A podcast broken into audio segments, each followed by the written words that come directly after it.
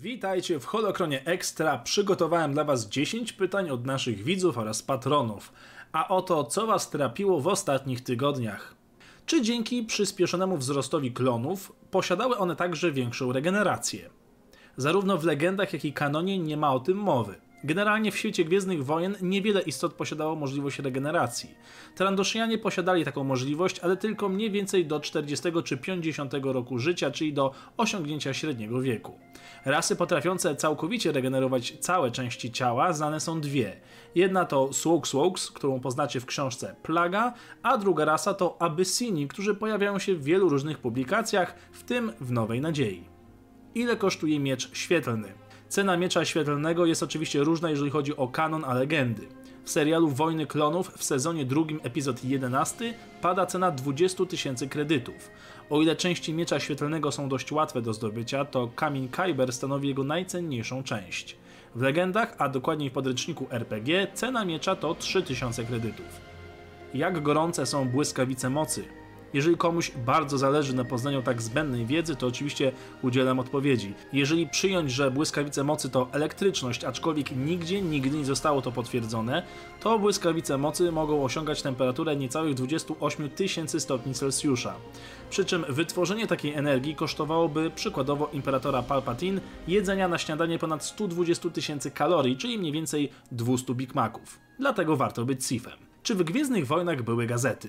Nie wiem, czy pytanie dotyczy samego faktu istnienia produktu w formie papierowej, czy ogólnie istnienia mediów do czytania. Jeżeli chodzi o papier, to był niezwykle rzadko używany, bo istniało mnóstwo innych wytrzymalszych zamienników. Chociaż w legendach dochodziło do absurdów, w których Anakin Solo podczas pierwszej insurekcji koreliańskiej spisywał koordynaty gwiazd za pomocą długopisu na papierze. Jeżeli chodzi o gazety jako media, oczywiście istniały i było ich całkiem sporo. Jakiej rasy był Bendu? Bendu, którego poznaliśmy w serialu Rebelianci, to potężna istota mocy, która siebie sama określała jako istotę będącą pośrodku mocy, nie poddająca się całkowicie żadnej ze stron. Póki co nie znamy rasy, ani nawet przybliżonego wieku Bendu i najpewniej długo jeszcze ich nie poznamy, podobnie jak i szczegółów na temat rasy Jody. Czy w uniwersum są rodzaje broni, które są zakazane? Za czasów rządów Imperium taka lista była bardzo pokaźna, ale generalnie broni, których nie można używać na wielu planetach jest całkiem sporo. Jedną z nich jest przykładowo zakłócacz. Podobnie było z karabinkiem DXR-6, zakazanym w większości cywilizowanych miejsc w galaktyce. Wszelakiej maści piraci czy łowcy nagród oczywiście zakazem posiadania broni zbytnio się nie przejmowali. Kiedy powstał pierwszy napęd nadświetlny? Dokładnej daty nie znamy, gdyż zaginęła w mrokach historii. Możemy jednak przyjąć dwie orientacyjne daty. Pierwsza to około miliona lat przed rokiem zerowym, w którym to niebiańscy używali potężnej i tajemniczej technologii do przesuwania i transportowania całych systemów gwiezdnych w nadprzestrzeni dzięki promieniowi naprowadzającemu. Ich technologia nie była jednak dostępna dla śmiertelników.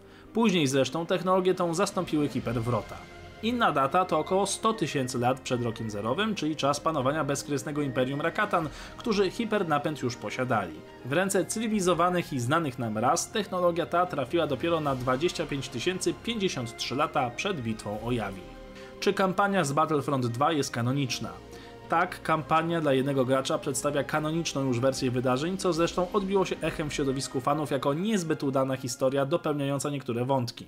O ile operacja Popiół była dość naciągana, o tyle historia samej Aiden Versio dla wielu fanów była wręcz tragiczna, nie mówiąc o brodzie Hanna Solo.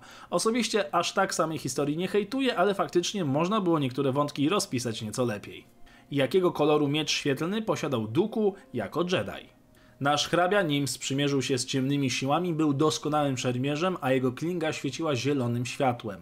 Nauki pobierał m.in. u samego mistrza Jody, stając się jednym z najlepszych wojowników w zakonie.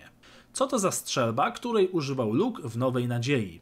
Choć Skywalker w filmie raczej sobie z niej nie postrzelał, to sama broń w legendach ma oczywiście dość sporą historię. Model broni to 6.2 AUG 2, tak zwany slack thrower, czyli broń korzystająca z eksplozji chemikaliów, wyrzucających następnie pocisk. Broń była bardzo prosta w obsłudze i łatwa w naprawie oraz wyjątkowo celna. Wyprodukowana przez Czerka Arms, służyła na wielu krańcach galaktyki, głównie w biednych światach. Luke korzystał z broni i ćwiczył na niej strzelanie do szczurów wąb. Samego strzelania uczył go wujek Owen, gdy Luke skończył 7 lat. W tym samym zresztą wieku Owen sam uczył się strzelać. Dzięki bardzo za oglądanie dzisiejszego odcinka. Dziękuję także moim patronom, którzy dzielnie wspierają serię, jak i mój kanał na serwisie Patronite. Jeżeli chcesz do nich dołączyć, odwiedź mój profil, link znajdziesz w opisie. Zadawajcie kolejne pytania i oczywiście niech moc będzie z Wami.